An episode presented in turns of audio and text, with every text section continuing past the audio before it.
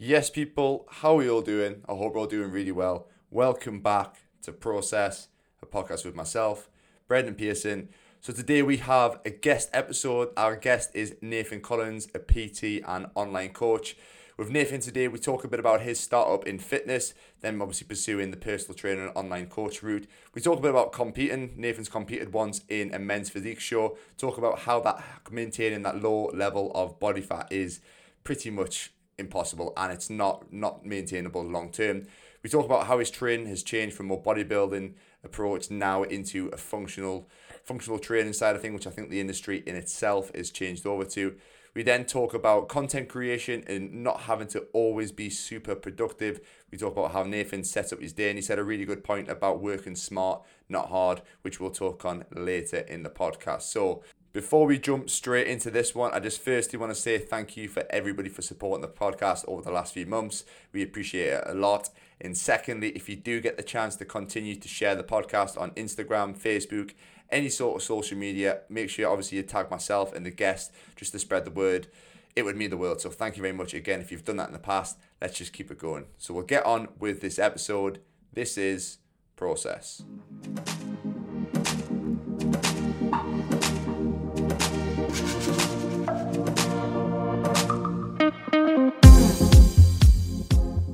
Yes, people, welcome back to Process. Today we are joined by a very special guest, PT, co- PT and online coach, I should say, Nathan Collins. Welcome to the podcast, mate. Dude, thank you so much for having me on. I'm, I'm really excited to get into this. Yeah, no worries. We've got the we've got the setup sorted eventually. Got a few bookcases standing on there, but we're all good to go. So briefly, I'll let you kind of intro yourself. Obviously, I've obviously mentioned you're a PT and online coach, but how did you first get into fitness, and then we'll obviously pursue your whole journey getting into PT and online course down the line. So how did you first kind of get into it to start with? Yeah, do you know what? Like, it was back to when I was kind of 17, 18. Um, but basically, I, I, I went from sort of five foot four to six foot one, like really, really quickly. And I just went really lean, really skinny. And I think at one point I was looking pictures from holiday and it just that kind of real lean, skinny, no muscle there at all, a little bit of a kind of belly. Um, and I just wanted to build a bit of muscle and just build a bit of physique. So um, I think that's kind of where it, where it first started. And at that time, I think it was started sixth form. A lot of people get into fitness anyway, so it was that kind of wanted to do it for me. Other people doing it as well. Mm-hmm. Yeah, I think that's a lot. I was probably the same sort of thing. I was about probably the same height. I probably was about what, five foot nine or something like that, and I had a massive growth spurt to like six foot three, six foot four. So I had the same thing, and that was one of the main reasons for me getting into the gym was building muscle because there was nothing worse than wearing like a t-shirt and it was like baggy you. You look like a coat hanger in a sense. I know exactly what it was like. Um, but was what was your training kind of looking like back then? Like, there's obviously a lot of mistakes that beginners do make. What was some of the things that you did yourself when you first started? Yeah, so when I first started, um, I, I was literally because the, the closest gym to me at that point um, that was accessible to me. It was like a, a 30 minute bike ride uh, away. So I think I only went like three times in a week. Like didn't do legs. Um, I only did upper body movements, and I don't think I really knew what a training split was then. I didn't even necessarily know that you did like chest one day, back one day. So I think for the first like six months, I think I literally just went and did the same routine where I was doing like a chest press, I did like a seated row, um, shoulder press, and then like a superset with bicep and tricep, and I literally did that straight for six months.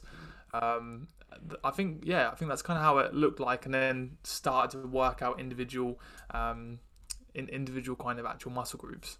Yeah, I know. It's probably a similar sort of thing to me. Like a lot of my things was from like magazines. Like I literally used to get a buzz of going to like Tesco and buying the muscle and fitness magazines or whatever it is, and just copying them workouts. But like there is a lot of beginners. You do see them in the gym nowadays. They're having a clue, kind of what they're doing. They're just kind of dot to dot into machines. Like everybody starts somewhere, kind of thing. So how did you start to kind of build a bit of knowledge and start to well the knowledge first of all, then also build that kind of interest in in wanting to progress your fitness career? Do you know what? I just think it was over time, and I, I guess that's probably why I didn't make too much progress over a period of time because right now we have access to so many people, so many different tra- kind of training styles and techniques and the way to do things. But I think back then, like, what would that have been, like 2012 to 2014, 15, it wasn't really, you know, you didn't necessarily go on in because Instagram stories and, and, and things weren't kind of available then. So I, I guess my knowledge just came from like people just in the gym that you'd learn from, or people that you'd see that were bigger and they would be doing a different exercise. Um, and I think like it sounds really silly, but do you remember like bodybuilding.com and like Simply Shredded? Like I think they had like forums on there and things, and used to pick up a few things there. YouTube as well. I know Jamie Alderton, um, who some people might know, obviously went by the name of Grenade J back then. I think he had a YouTube channel around sort of 2015, 2016. So I, I learned a lot from him in terms of his own individual training split. But I think in terms of actual knowledge, training, nutrition, whatever it may be, I, I just think it just scattered over time. You'd speak to someone and then you'd implement it and then you'd um, look at a forum and learn something. And obviously, YouTube video was the same. Mm-hmm. Yeah, who else was the kind of things on people in YouTube that you watched? Because that was that was kind of the, the peak era of fitness YouTube starting out. I remember for myself, it was like Jeff Seid, Matt Ogus, like Guzman, Steve Cook, and stuff like that. Were they the sort of similar people that you were kind of looking at and watching? Because I remember I would come home from school and watch them kind of hour after hour sort of thing. There was there anybody else you were kind of really, really kind of into at that time?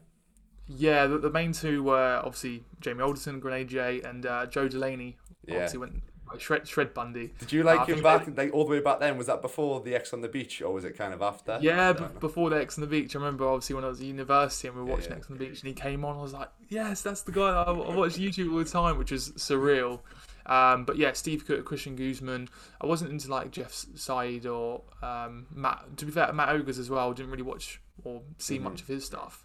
Yeah. Um, but but those OGs, if it wasn't for them, you know, might never might not have ever got into fitness, which is Yeah. crazy when you think about it. Yeah, it's crazy about the Joe Delaney thing because he's came on loads in terms. He's a lot more mainstream now, but his old videos were hilarious. If anybody hasn't watched his old like IB for vlogs and these little Tinder videos and stuff, you need to go back. It's not very fitness related stuff. There is some little fit, fitness related stuff in, but there's a lot of different things.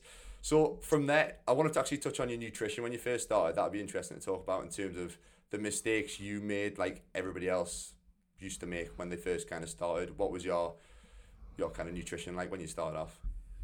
Yeah, um, obviously, you're. I don't know when, when you're in high school or sixth form or university, or just when you're starting. I'm pretty sure most people will be having the same thing. They have a couple of slices of toast for for breakfast.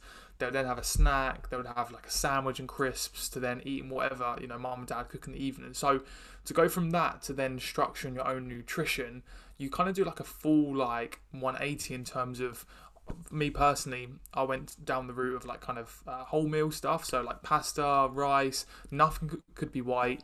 That was the biggest mistake, and um, and obviously in the supplements as well, creatine and whey protein. So that was like the first kind of year. Then it kind of transitioned to actually, you know what, carbohydrates aren't good for me. Um, they're not going to kind of like bulk me up, which sounds crazy when you think about it now. Um, so it was kind of more like, okay, what what are fats? Okay, what foods have got fat in them? What foods have got protein in them? and then I just kind of based my diet around those.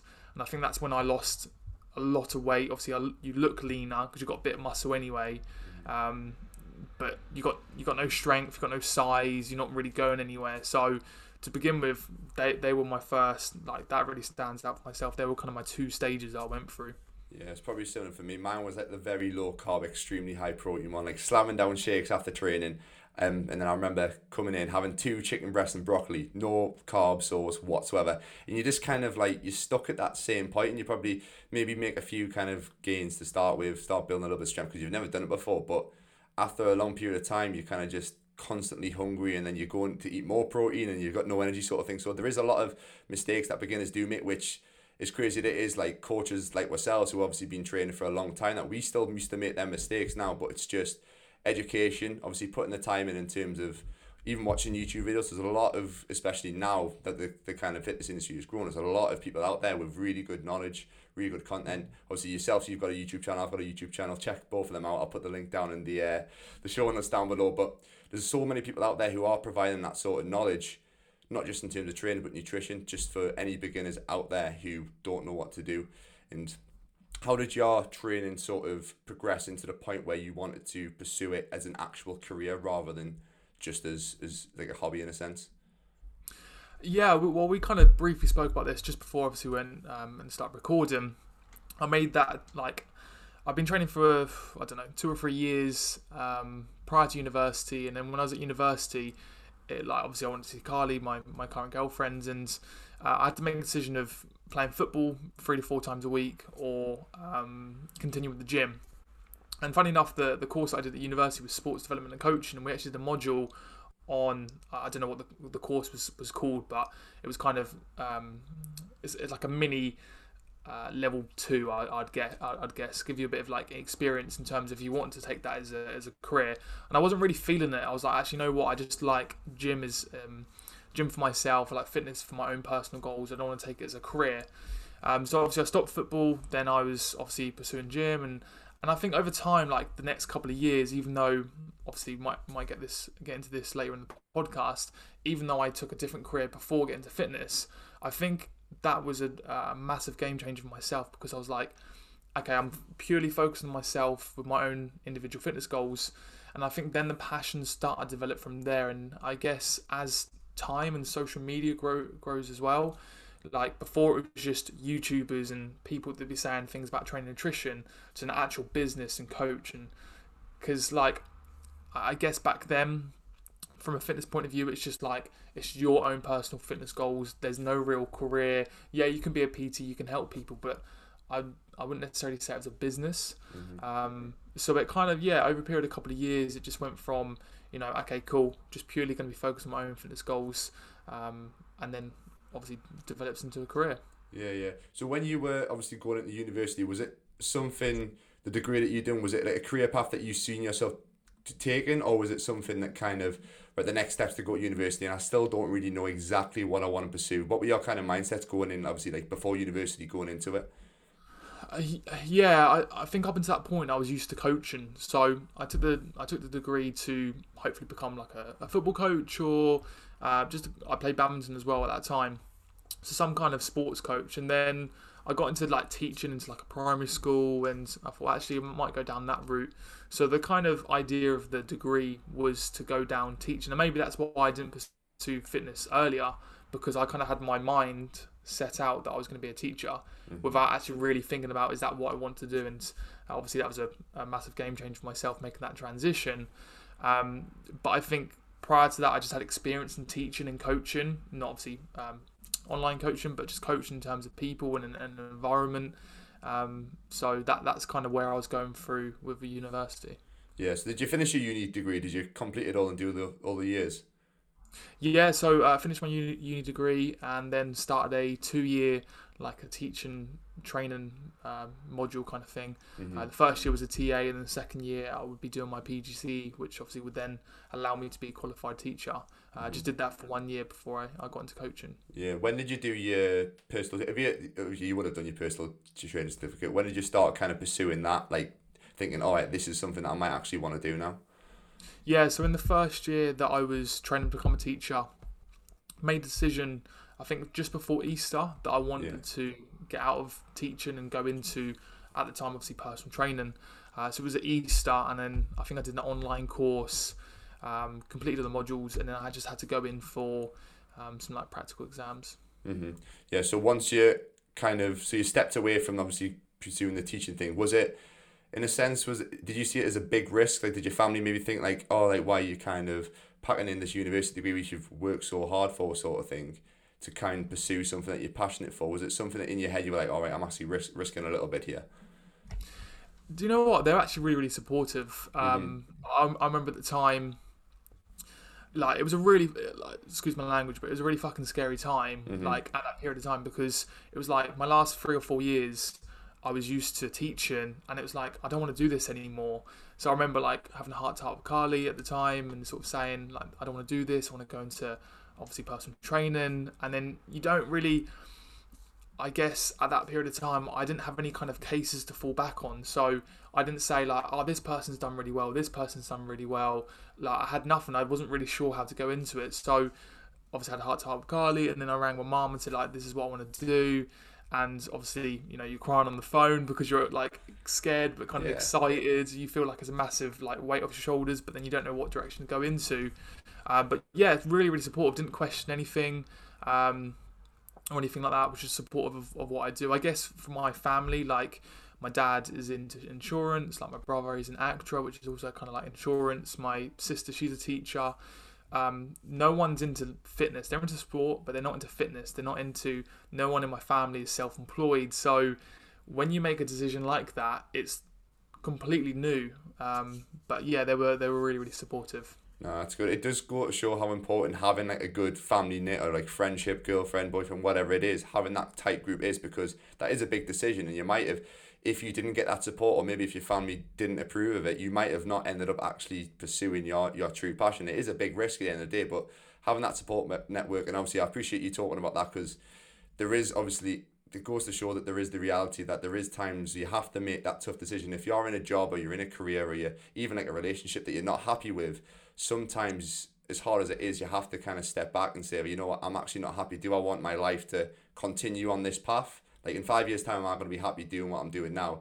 If the answer is no, that's when you need to pull yourself out of it and say, right, what do I what do I enjoy doing? What do I can I see myself doing long term, like yourself, and pursue that fitness career? Obviously, I've had a similar story in terms of myself. So there is examples now. I think with social media, there is a lot more examples out there. Whether it's you can see them on podcasts, like films have been made about that sort of like tragic kind of change in someone's life. So it is great to obviously show, and obviously you opening up about that and show that you can take that risk. Like going to university and doing a doing a four year degree, whatever it is, doesn't mean you've wasted those four years if you go and pursue something else. Just means you've took what you've learned from that and kind of put it into whatever passion you've kind of got.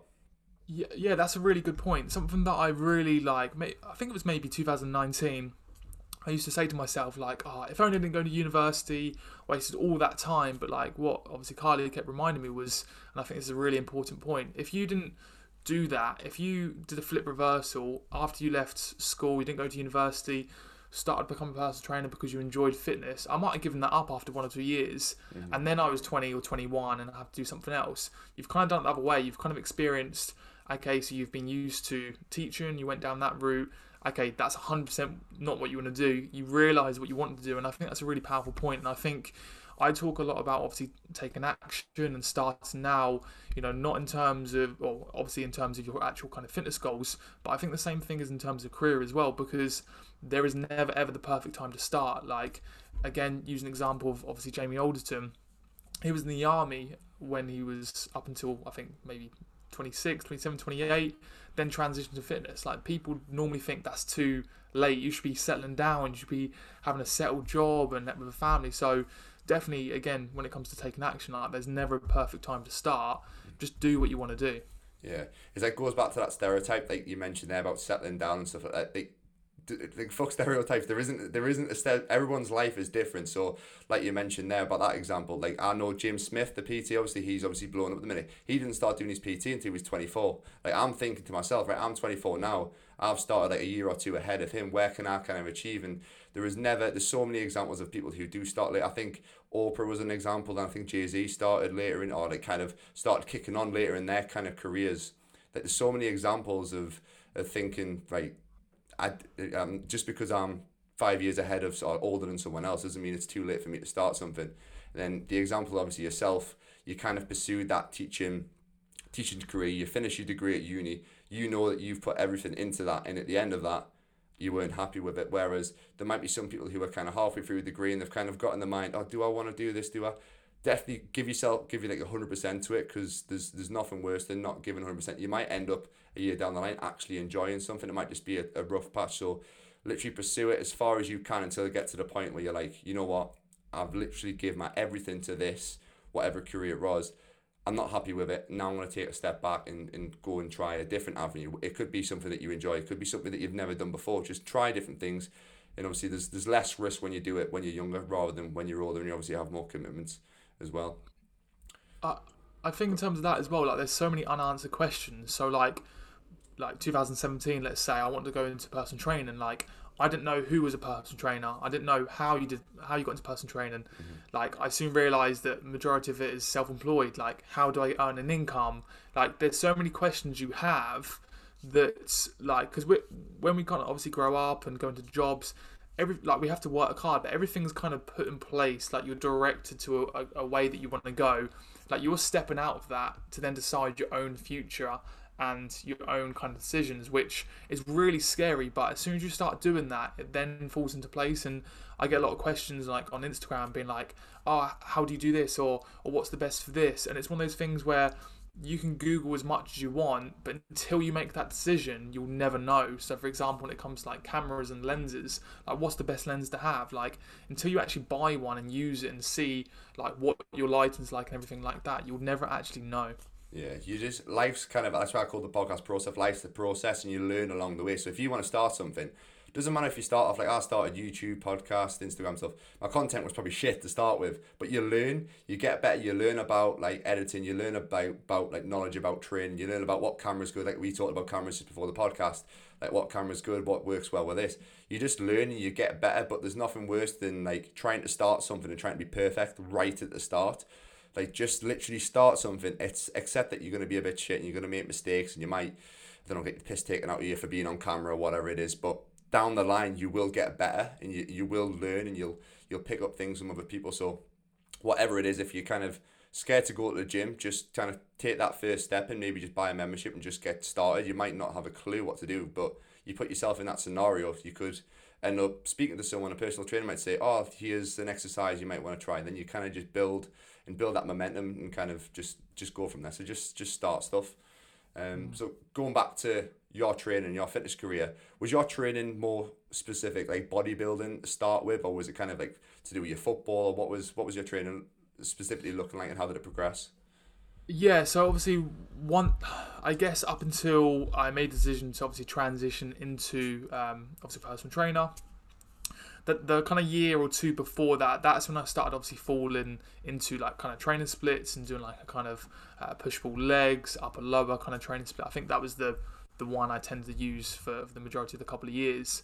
Um, and then I guess like I think it was literally maybe like six months before I decided to transition to personal trainer. That's when I obviously learned about um, bodybuilding and obviously progressively overloading, which sounds silly because like that's why I try and educate as, as people as much as possible on my social media because I spent a good like four years without actually understanding what progressive overload was and all those kind of basic things that we speak about now.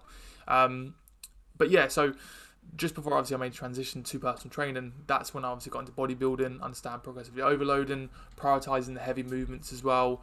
Um, so that was kind of 2016, 2017. Mm-hmm, yeah, I also I've been I looked at a little stalk for your YouTube and stuff like that. I didn't realize you competed as well. So you competed in bodybuilding. When was that? And kind of talk me through that whole process and how different was it to what you thought? Yeah, so that was I competed June 2018, my first and, and only competition, and that was in men's physique. Um, so in 2017, obviously my mindset was I personally think well I think my mindset's strong, but that was the first point in my life I felt I felt like my mindset was literally untouchable in terms of myself. Like I made that transition. I was doing something that my family hadn't done before. Um, I was doing, I guess, I was creating a personal training career that many people couldn't at that time. Um, and I had a decent physique, so I was like, I want to compete. Like I always wanted to do something that really pushed that barrier. And obviously, I've been used to sports and challenging myself and things like that. Um, so obviously got myself a coach, which again from a business point of view as well was was fantastic because I learned a lot, which hopefully took in into my online coaching process and stuff. Um, so yeah, competed June 2018. I came sixth at 11th, which which was a bit dead, but from um, a mindset point of view was, was the best thing I've, I, I think I've ever done because even though it's, it was crazy and like so many. I started at a really heavy position as well. So put into context, over 16 weeks, I went from 98 kilos to like 82. I think I lost like a kilo a week on, on average. Uh, there's more the first couple of weeks, which which is which is crazy when you think about it. Um, but I was trying to build a business, a personal training business at the same time. I was getting in cardio, like so my my day basically was like 5 a.m. in the morning till nine o'clock in the evening, non-stop, every single day and then Sunday I'd record a YouTube video. Yeah. So like that sounds really crazy, and I wouldn't recommend that to anyone. But I remember saying to myself at the time, whatever happens with me competing, if I'm you know taking it forward, I'm going to compete again.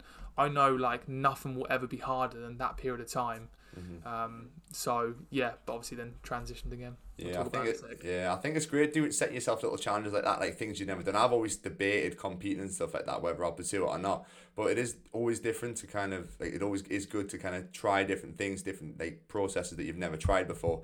In that example, you've probably learned a lot because you know how tough it is. You probably know the reality now and have a lot more respect for bodybuilders and stuff. And also, you can actually preach to your clients like being at that low level of body fat and getting to that point is not sustainable long term. Like you've actually experienced it yourself. So maybe when you have a client come says, right, I want to get shredded, I want to be two percent body fat, blah blah blah. You say, right, look, this is your goal. Maybe like you want, you might want to compete down the line, but your goal at the minute is this. This is what we need to do in long term.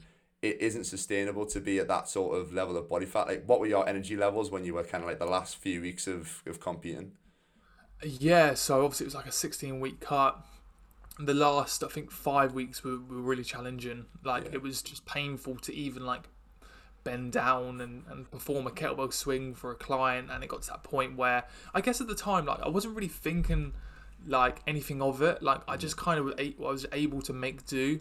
But obviously looking back now and, and straight away after as well, when my energy levels were much higher, I was like, how did I, how did I do that? But I think at that period of time, I I put it into blocks. So, for example, I'd do my cardio, and then I'd come back, I'd shower. Then, okay, I have clients from eight to t- eight to ten. Then I can sit down and enjoy my breakfast. And I think I broke my day into that. And I guess like again, like I know it's competing, but the same thing applies now. Like when you have a really really busy day, it's very very overwhelming. You're gonna get tired. But if you break it down to certain points, it's it's quite easy. You just tick them off. Yeah, it's just routine. I'm big on preaching like routine. I wanted to quickly ask you before we talked about routine. What were your calories when you were like the last few weeks of competing? Obviously, before you were kind of carving up and stuff.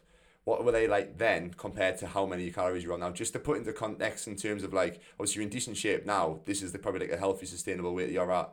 How many calories are you on now compared to when you were kind of ri ridiculously lean? Yeah, so um, obviously a bit of context. Like this was what three years ago now. So um, started 98 kilos, ended up roughly I think about 82 kilos. It was only from about 86 onwards, or maybe 87, like those last five kilos, that that was past the point. So right now I'm about 90 kilos, um, and this is a sustainable weight, probably maybe just a little bit under than my maintenance weight but like this, is fine. So once you go past that point, it's, it's, it's you know energy levels completely you know they're not they're non-existent.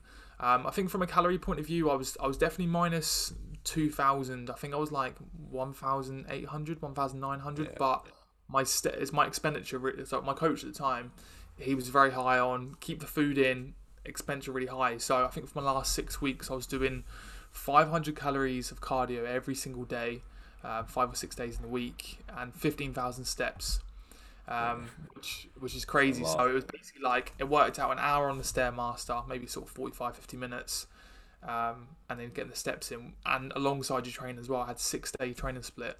So every single day it was an hour and a half training, an hour cardio, and then basically an hour and a half walking, which is crazy. I think if I, if my expenditure wasn't that high, then 100% the calories would be even lower.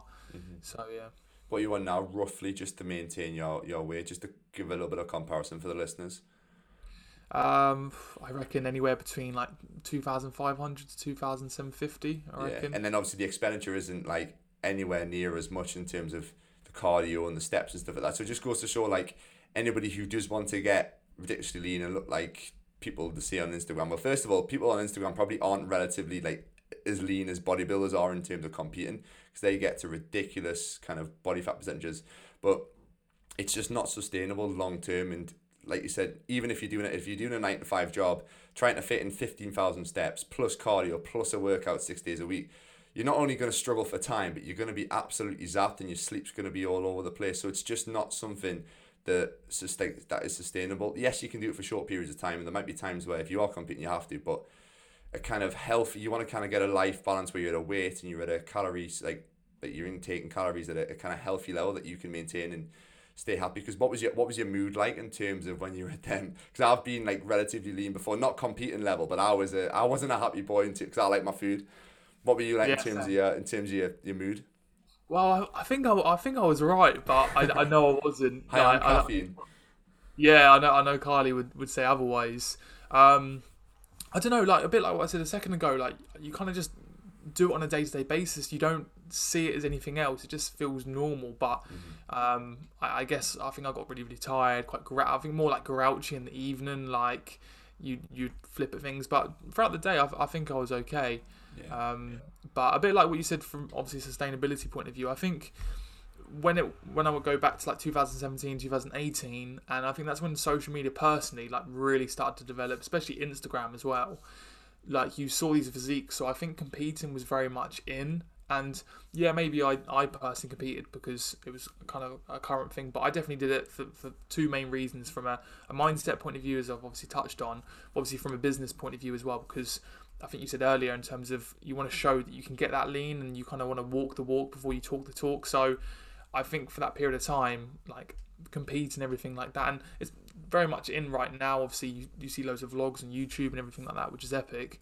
Um, but I think back then, I, I don't know if you remember, but like 2017, 2018 was was really hot for competing. hmm Yeah, I used to follow quite a lot of like even the big like influencers on YouTube and stuff for competing, but it's kind of died off now. What one reason probably because of COVID and stuff like that, but it's kind of I feel like people are transitioning more into away from competing in bodybuilding and that strict to more functional kind of style of training, which I know yourself I've seen on your Instagram and stuff. You've been doing a lot more metcons, EMOM sort of functional stuff, integrating bodybuilding movements, but in a kind of functional conditioning kind of way. So getting your best bang for your buck in terms of different exercises. When did you kind of start diving into that sort of different style of training away from purely bodybuilding?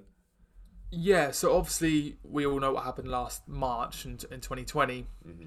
I think the last six months prior to that, I wasn't enjoying my training. Like I training is a habit and it's a routine, and it'd always be there. You know, not only from a physical health point of view, but from a mental health point of view. And my ultimate goal is always, you know, look as good as possible, feel as good, uh, and just keep improving in year and year. So that's staple. Like that would never go away. But I think for the last six months prior to that, so end of 2019. I just wasn't really enjoying training that much, and I think that I, I think at that point I made the decision not to compete anymore. So I knew I didn't want to do that. So I kind of lost a little bit of training, and obviously what happened last March, and obviously we were transitioning to home workouts. And I remember I was doing some like Facebook lives.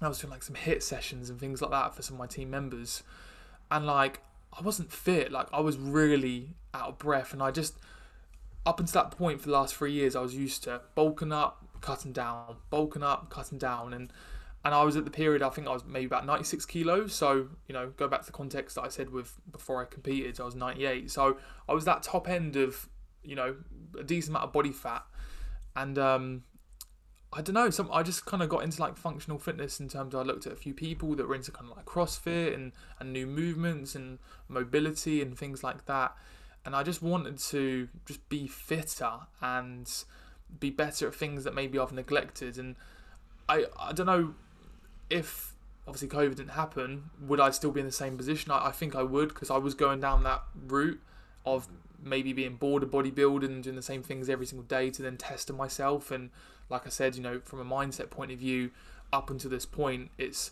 okay, mindset completed. What's the next one? What's going to keep challenging me? And I think this was the natural progression, and I just think COVID sped up a little bit. Yeah, I think it it has kind of changed since COVID. That was when I really started. I was always into like functional stuff, like coming from a football back background, trying to stay obviously cardiovascular fit as well as trying to build muscle. But that kind of flip was around at the COVID time when you see the likes of like Ollie Marchon, Marcus Filly, uh, people on Instagram putting these kind of like functional bodybuilding kind of workouts out in a sense. So that's the kind of flip. And I think one of the things that's so appealing about that is the kind of well for, for me personally it's the amount of calories that you burn. You burn a lot more calories in a session than a typical bodybuilding session where you're resting two three minutes between sets doing 8 to 12 reps whatever it is. You burn a lot more you're constantly moving your heart rate's high and i love food which is one of the reasons why i like kind of having myself in the gym. So that was one of the things for me. And also the feeling after the way the endorphin release after a workout. Like it's something there's there's not no better kind of endorphin release than after a, a tough I don't know 20 minute EMOM conditioning session whatever it is. Like after that you feel so much better compared to like after a, a, a push day or a chest day sort of thing. And that's just for myself personally. Obviously people who do get the buzz off that. But I, th- I have seen the fitness industry just sort of kind of flip. And it used to kind of be frowned on when people used to say CrossFit especially in the bodybuilding industry like CrossFit like you you're you're somewhere else. You're in a different kind of religion in a sense, but flipping over like now it's just a lot more acceptable and you see people who used to bodybuild now transitioning over and adding in different sort of conditioning pieces and trip like not just supersets but like actually doing like rounds of stuff rather than just putting them back to back. Um so the fitness industry I think transitioned over quite a bit. Have you done this kind of do the same sort of thing with your clients in terms of you, you notice the your style of training's been you know more enjoyed from by your clients rather than just the bodybuilding thing? I don't know if it's you've had any experience with that yourself yeah, definitely. I think in terms of my client base, and and just before I talk about that, I think um, a really good point that you mentioned there in terms of people kind of more in categories or like body bodybuilding and CrossFit. I think very much sort of. I might be wrong, but like three years ago, you kind of had powerlifting, bodybuilding, um, and you had CrossFit, and then you kind of had just general people that went to the gym. Mm-hmm. I think now bodybuilding and CrossFit, there's a massive kind of like um, changeover between those two. And I think CrossFit now, like, it's gone in so many different directions. Like for myself, like, I still do some kind of bodybuilding style training, maybe very minimal, but I'm not a CrossFitter. I'm kind of like formed like bodybuilding strength uh, and conditioning. I probably that, that's probably how I explain my training. So you can kind of do it and you can set it out however. So you get a bit of everything, which I think is really important. And you've got to find what works for you. In terms of my clients, the same thing applies. I think I've got a mixture of people that maybe just like that bodybuilding style training, that simple, basic. Because when you start sending EMOMs and Metcons and uh, chippers and all of these kind of uh, time rounds, it's, it's, quite hard to get your head around into to begin with. Um, so obviously I'll, I'll, put a few in there. I'll, I'll kind of test it, but it's very much dependent on that individual and what they enjoy. And maybe at that time they don't know quite what they enjoy just yet, or maybe yeah. they're used to a certain style of training that haven't been introduced. So obviously, myself as a coach, you know, that's obviously my responsibility to get the most out of their training um, and obviously physical shape as well. So yeah, to answer your question, I think it's a little bit of of, both. It's um, they some some clients they, they like what they like they just need more kind of guidance and, level up in that particular area and obviously some people are open to you know experimenting if it's going to benefit them yeah, I was going to say, I remember the first time that um, I tried to do like an EMOM with my clients. So when lockdown started opening up, we went out to do outdoor group, group stuff. When it was summertime, obviously, I was trying to get small group stuff and trying to explain an EMOM to people when they hadn't done it before. It's like, right, this you do this on this minute, the next minute you do that, and whatever you have left. So it's just kind of like showing clients there's more than just one way of training. Like if they've uh, like a lot of my clients from the gym that I was working at, they're so used to just like general class based circuit training. Right, you do this exercise for this amount of time, you rest and you go again. So adding in different kind of bits of training kind of opens people's eyes, and they might find that they enjoy it so much more. And it kind of gives them they might be stuck in the same routine and rut of like I have to force myself to go to the gym, but now with a new style of training, might actually give them a little bit of a buzz and like, oh, this is different. I quite enjoy that. So mixing up your training, but obviously, you're gonna you're still gonna get your old school bodybuilders who are just very stuck in their own ways in a sense. So, I wanted to move on now, talk a bit about social media and kind of your growth yourself. I've noticed obviously since lockdown, there's been a massive growth for yourself. Is there anything you think in particular that has helped you, whether it be a certain platform on social media, like obviously TikTok's now kind of a big thing. You've got a decent following on TikTok. Is there anything in particular that you've noticed that has kind of helped you grow your your social media now? What what in terms of like the actual kind of following and engagement? In terms of the following and obviously client base as well, because that's the two kind of separate things. So in terms of your Instagram, I know you've went from I don't know how many followers you're on like fourteen or fifteen k now. What do you think's kind of help help with that? Is it just consistency, or is there any set thing that you kind of planned out? I guess when it comes to social media, and and again, this is from my own experience. I think 2017, like when I got into it, and obviously I was running my business, and I was like, oh, I've got to start like a fitness account now, and you you post the same things like uh, how to track your macros and why you should use creatine, which are don't get me wrong, are really really important. Um, but you're you haven't really got like an audience then, or people that like kind of listen and and and take action from the point. So I think you've got to kind of just get into it, give it time, because obviously you know time is really important but you've got to know what direction you're going into. So if you said to me okay what's your instagram like? What's your tiktok like? I know the type of content that i'm going to produce. I'm not just going to produce content for the sake of it and i think from a following point of view don't even think about the followers and even though it's nice if you hit 10k on instagram and you get a swipe up like i was fucking buzzing my tits off when like when that happens yeah. but you shouldn't primarily put focus on that you should think okay especially if you're business, what type of content do you want to do? what type of content works, what type of content is going to help your business and, and, and grow a kind of audience and get people attracted to you. Um, so yeah, it's a it's a mixture of things. I just think that you and we have access to it. You got to see what other people are doing. You don't copy them because it just won't work. But you've got to see what niche they're at and what you like, what kind of coach or what kind of content you want to produce. Mm-hmm. Yeah, because I've noticed to, in fact, do you look at like your insights and stuff? Because I've noticed this called like TM Cycles, he's very big on. He's talked about like he actually plans out all these social media. He does like spreadsheets on which posts have done well and stuff. Do you look into it that deeply? You just kind of like look at your content like, all right, this one got quite a few saves or quite a few likes, and I'm gonna do more of them. Do you plan out your your content across the week? Yeah, from an insight point of view, I let's just take Instagram for example, maybe not as in depth as like TM Cycles would do, but I look at the amount of people it's reached and the amount of saves it's got. Obviously, saves is, is powerful. The more saves you get, um, you you notice the reach will go up so high. Um, so I look at that and obviously know I'm able to see like kind of maybe like a certain mobility post or a certain warm up post does better than others and then obviously I, I get the insight from that and obviously now I create more content based on that mm-hmm. um, but I think from an insight point of view, it's it's like anything.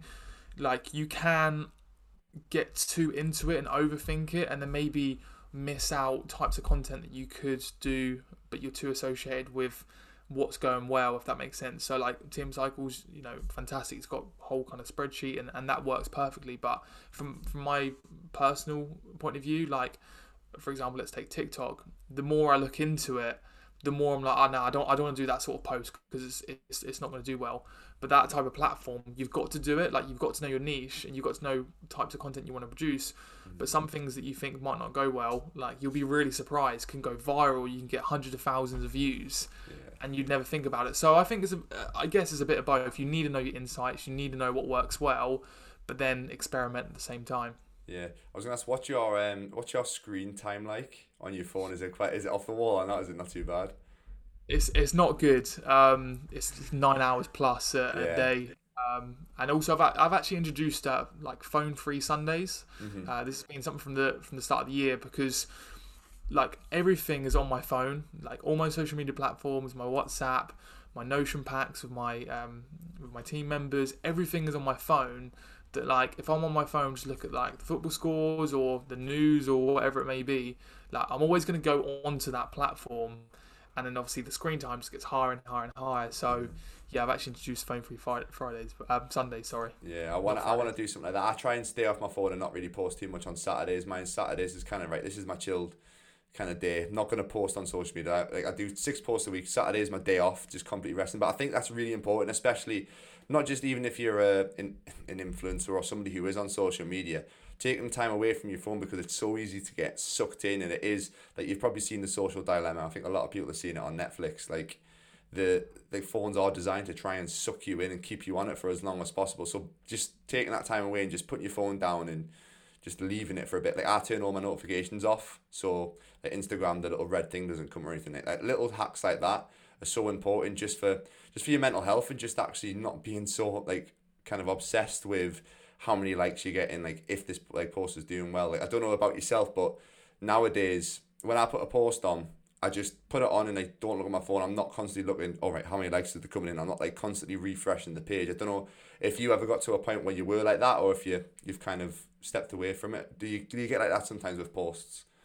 Yeah, definitely. I think I think it's normal, and I think most people agree with like if you're building a following or you like your likes are going up, like I, I don't know what it does to you, but it's it's an instant kind of gratification, isn't it? Like mm-hmm. you, you feel good because you've created something that people like, and that makes you kind of happy, and that make that you know whether it's from an ego point of view, it's just like amazing, like that's doing well, and you just want to keep checking up on it. I think like that is normal, like, and I think anyone listening to this like accept that that is a thing but um, I agree. I think turning off notifications is a powerful one. When you create content, okay, cool, create it. There you go. Have it like do whatever you want with it for the next hour, and I'll, I'll come back to you and stuff.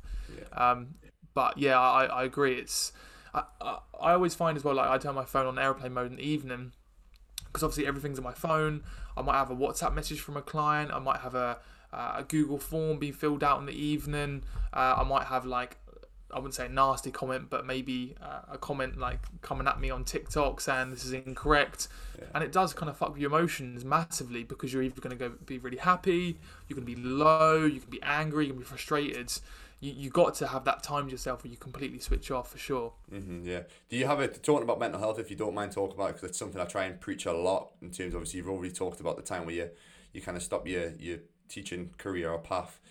Terms of growing social media and obviously being in a sense an influence, everybody who's got a half decent kind of social media following is technically an influencer.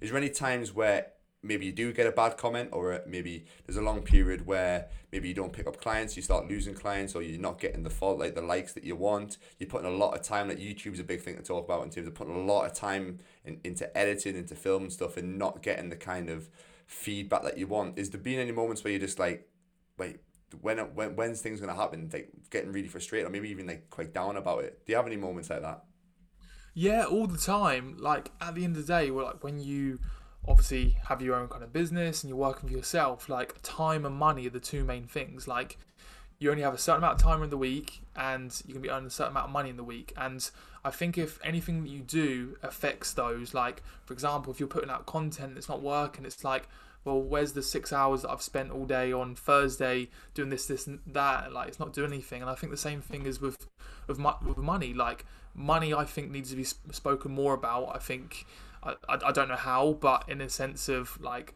income and like people struggling or if people doing really well, like that's another thing as well. When people are doing well, like people don't really talk about it because it's frowned upon. Um, so I think when from a finance point of view, if you're struggling with your business, you're doing really well.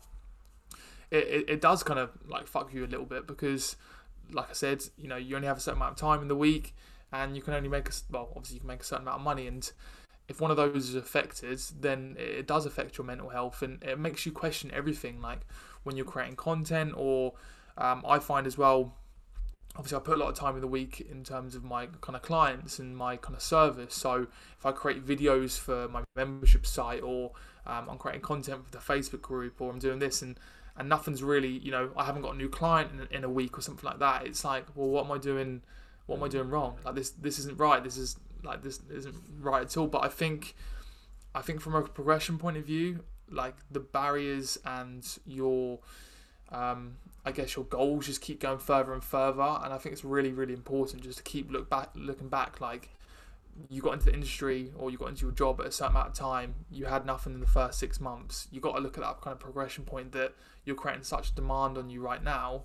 Um, I guess is only a good thing. But yeah, there's there's there's been loads of times when obviously I'm down, and I think definitely since obviously last March everything happened, and um, you know that causes even more anxi- anxiety. Definitely. Yeah, there will be a lot of people, especially self-employed people right now, struggling a lot. And then when it comes to, especially being like an online coach, personal trainer, put you have to put a lot more time into content stuff like than people actually realize. People probably think like, right, if I'm posting every single day and I'm doing this, that, and the other, that I'm going to automatically get clients. It doesn't happen like that. It's to take it takes a long, long time to kind of build up a following, a client base. Like like I mentioned about YouTube, trying to build a, a- good YouTube following these days is so hard. It's to take like years and years and years to kind of get to that point. Or you might get lucky. You might get one or two videos that kind of do go viral and get a few hundred thousand views or whatever it is.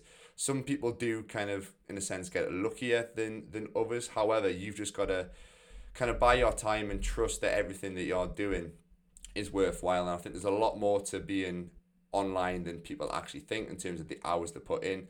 Like, we, like as much as like we don't like re- probably realize it, the amount of time that we put into edit and post and stuff, we're probably touching like sometimes 50, 60 hour weeks without actually realizing it because you're on your phone. Like you don't think that you're actually working, but you are.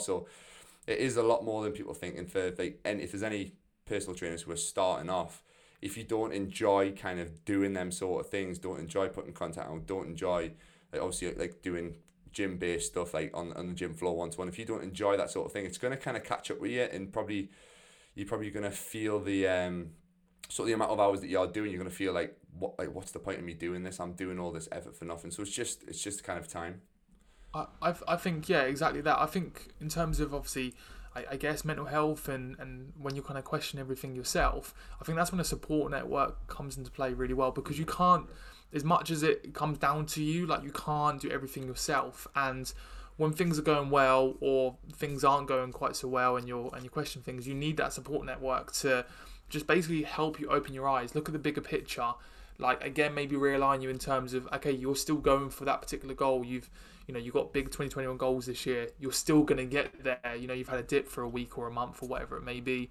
Um, and then obviously highlight things that you know that you wouldn't have highlighted before so things gone well and i think you know whether that's from a girlfriend or boyfriend um, or a friend or someone else in the industry or in your job i think you definitely need those people for sure yeah, you need your friends to big you up as well. Because when you like, sometimes when you are doing well, you don't realize it. Like you mentioned before about kind of reflecting and looking back on how far you've came. Like when you first started, you set up your Instagram. You've you're a qualified PT. You would love to be at the stage you're at, like two, three years down the line with a few followers, maybe like you might have 15, 20 clients or whatever it is. You would love to be at that point then. But when you get to that point, you're like, you see someone on Instagram and they've got 40 clients and they've got an extra 500 followers or 1,000 followers. You want to be at that level now. You're never kind of satisfied, especially when you've got a passion for something. You're never satisfied and you're always, it's a bad thing, but you are always comparing yourself to other coaches, other people on social media thinking, right, what are they doing? They're at that level. I need to be doing more than that like I get myself kind of in a rut with with stuff like that in terms of comparing myself with people. But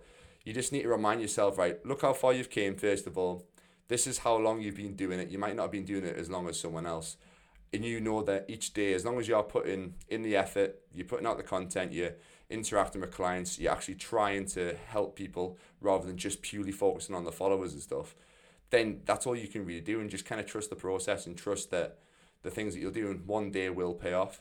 Um, so you, you can't beat yourself up. And like you said, having a good network of people who will remind you, like, right, maybe you need to take a step back today because you've worked hard and things aren't going well. Or like today you're doing really well, well done, sort of thing. So it's just having having that support network's massively, massively important. Obviously, yourself, you seem to have a, a good kind of surrounding with your family, your girlfriend, and stuff, which is definitely important. So good stuff. I was gonna say, touching on routine. Talk me through a routine? Obviously, say we're not in COVID, we're back in the gym. Are you still doing a bit of one to one stuff and then online? How do you kind of set up your day to be as productive as possible? Yeah, uh, that's a big one. Obviously, we, we spoke about briefly before. Like, obviously, what am I doing now? Like, in terms of the gyms are open when I do one to one, it's a it's a difficult question because you know in the last eleven months, gyms have only really been open for four of them. I mean, they've only been open for a third. So you know, my ultimate goal is obviously to, to be full time online. But obviously, prior to that, like last summer, um, still doing a little bit of one to one stuff, still enjoying that and, and, and whatnot. But um, I think in terms of an actual day for myself, it's like I got a bit into the habit of like getting up too early and working too long. You know, sometimes you know you got to think. You know, working smart is a lot better than working kind of hard because you can put so many hours into that particular day. But if you're not efficient enough, then you know you're not going to be as productive. But I think like a typical day for myself, like I guess not necessarily in this order because I do have routines and stuff, but it's more than non-negotiables. So you're you're talking like walking. Obviously, I fast for for a period of time to like kind of 10, 11 o'clock. Uh, fasting, workout in the evening. Um, having certain time in the in the day to have like a solid three or four hours of like head down with my work. Um, and and planning in the morning as well. So it's really difficult because obviously every day is slightly different in terms of how I set my day up in terms of like check-ins or if I've got like Zoom calls with my clients or if I'm filming a YouTube video. But like the morning kind of stays with the non-negotiables, mm-hmm. um, and then it kind of transitions from yeah. there. I've seen you've got the little ticky thing on the notes, mate. I didn't realize you could do that until like four weeks ago. the little ticking things off. I was like, I was, I was like, I didn't realize I could do this. And my mission was like, I could do it from my shopping list, like ticking things off. But little things like that, I'm big on that.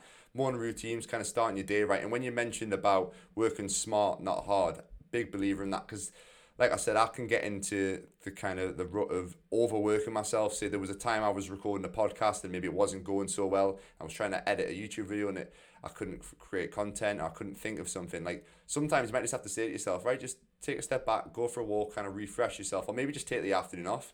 You, you're better off probably resting up and switching off and kind of getting in a better mindset, getting a good night's sleep and waking up and cracking on with things the next day. And I think with social media, with influencers and stuff and uh, like the Gary Vee sort of lifestyle, like get up really early, hammer cups of coffee down, you get loads of work done and don't have a bit of fun in your life. Like the life you can't be like that like consistently like you can do it maybe for a short period of time, but long term it's not healthy. It's probably not going to be productive. You're not going to be able to maintain it. So, yeah, even if you're looking and comparing yourself to people who are at the, the highest level, maybe have a good following, good client base, like they're not going to be 100% on the ball every single day, which is nice. Like podcasts like this, obviously talking about it and, and getting to actually hear these the people on Instagram and stuff, hear what their, their life's actual like, and like they're not always working all the time.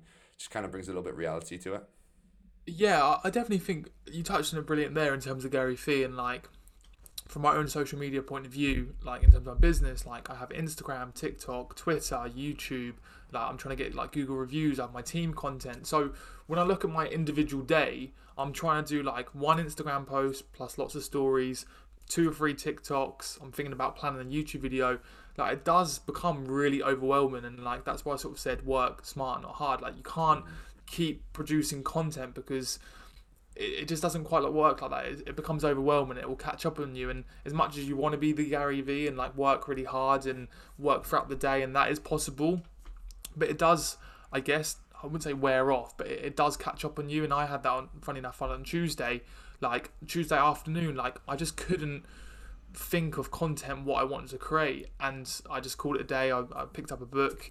I think I had clients in the evening anyway, um, but I just started reading just for half an hour, forty five minutes. Just took my mind off it because, again, you know, we want to be these we want to be these guys or girls that you know create so much content throughout the week and ideas flowing, and you're doing this thing and you suddenly go into that the next thing, and mm-hmm. and and that can happen, and you know that's what you should be aiming for you want to be productive in your days, but you know sometimes it just doesn't work like that. Yeah, and when you mentioned about like you started reading or whatever, I'm big on obviously switching off and going for walk. Like sometimes when you switch off, you might actually think of something. Like a lot of times when I go for like a twenty minute walk just to get some fresh air, because I've been on my computer a day, like things start coming to my head, and I'm like, you know what, this like why don't I do this more often? But sometimes when you're in that rut and you are like trying to work and you maybe things aren't going well, you're like, no, I need to keep on working, I need to keep on working. But actually, just taking that step back is so so much better. And like you said, it's not the Gary Vee sort of lifestyle. You might have days where you are really productive and you can do it, but I guarantee like down the line it'll just it'll catch up on you in the end. Mm-hmm. Go on. We'll wrap up then. Did you have a look at the three questions that I sent over to you? I sent over to. Have you have you made a little note about it or not? I have. Honestly, prepared, the, the first I like that. Yeah, I like yeah. that. Go on then, right. First, first question at the wrap up. Three people that you'd like to invite round for dinner, coffee, past, past or present. Oh, is it, is it three people? Is it three? I mean, you can have if you want one, you can have one. You can have. I did. Yeah, you can have three if you want. You can just have oh, one. It's up to you. So, so the two people I thought, funny enough, yeah. the first one was Gary Vee. I spoke about a second ago. No, I would. Like, to be fair, I would like to know how he does it. But go on, sorry. I, I, I think from his point of view, like when it when it comes to like speaking to him, I'd just like to know how he like obviously he was so um, constant and and consistent on Twitter and how he could spot certain like even like TikTok as well. He knew it was going to grow. Like I'd love to know a bit like like I don't know if you're into like stocks and things like that, mm-hmm. but understanding the certain uh, stock that's going to grow as a business and how you like kind of spot those. Um, that'd be really cool to speak to him.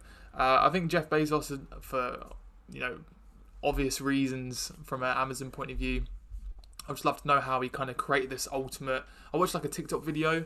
Um, sorry to go on. I'll do this really quickly, but just no, uh, don't worry, mate. You can take as long as you want of, of like why Amazon's um, why Amazon's king. This guy has a, a, whiteboard and it's it's like tick box. It's like okay, you want a product, and then all the things it does like reviews, and it tells you there's only a certain amount left, and it tells you to buy now, and everything's really quick and instant because you want to buy it. And um, I guess he's had he's got a whole team that, that helped him with that. But I'd love to know how he kind of create that design that has never been seen before, mm-hmm. like that instant kind of I want to buy that product because it's going to go out of stock. That would be quite cool.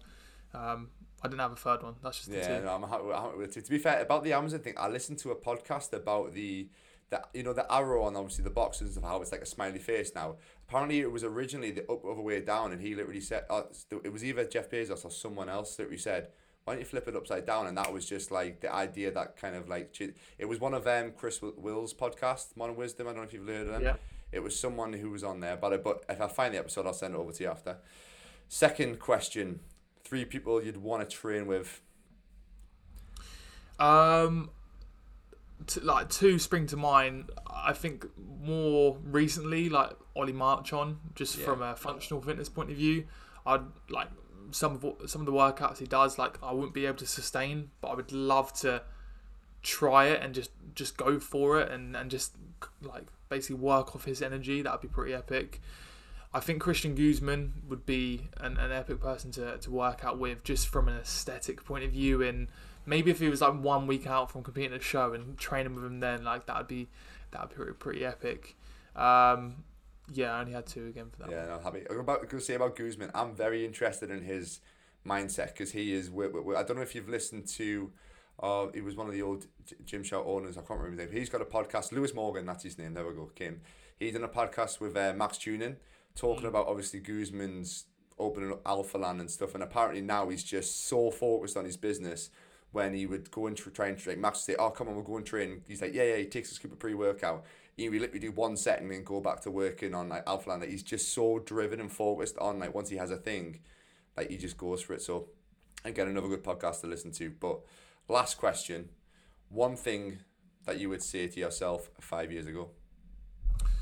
Consistency always wins consistency always wins. Like going back what you said in terms of if you're you know struggling if content's not doing well or you're not seeing a direction that you're you're going um, going towards. I think if you're just consistent and like you you have that ultimate goal, like just keep showing up every single day, every single week, um, and, and it will come together. Yeah, I love that. I love that word consistency, mate. Lovely way to wrap up.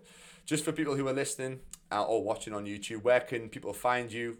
Your YouTube, Instagram, all that sort of stuff? Yeah, so um, on TikTok, Twitter, Instagram, my, my, my kind of handle is, is Nathan, another N, and then Collins.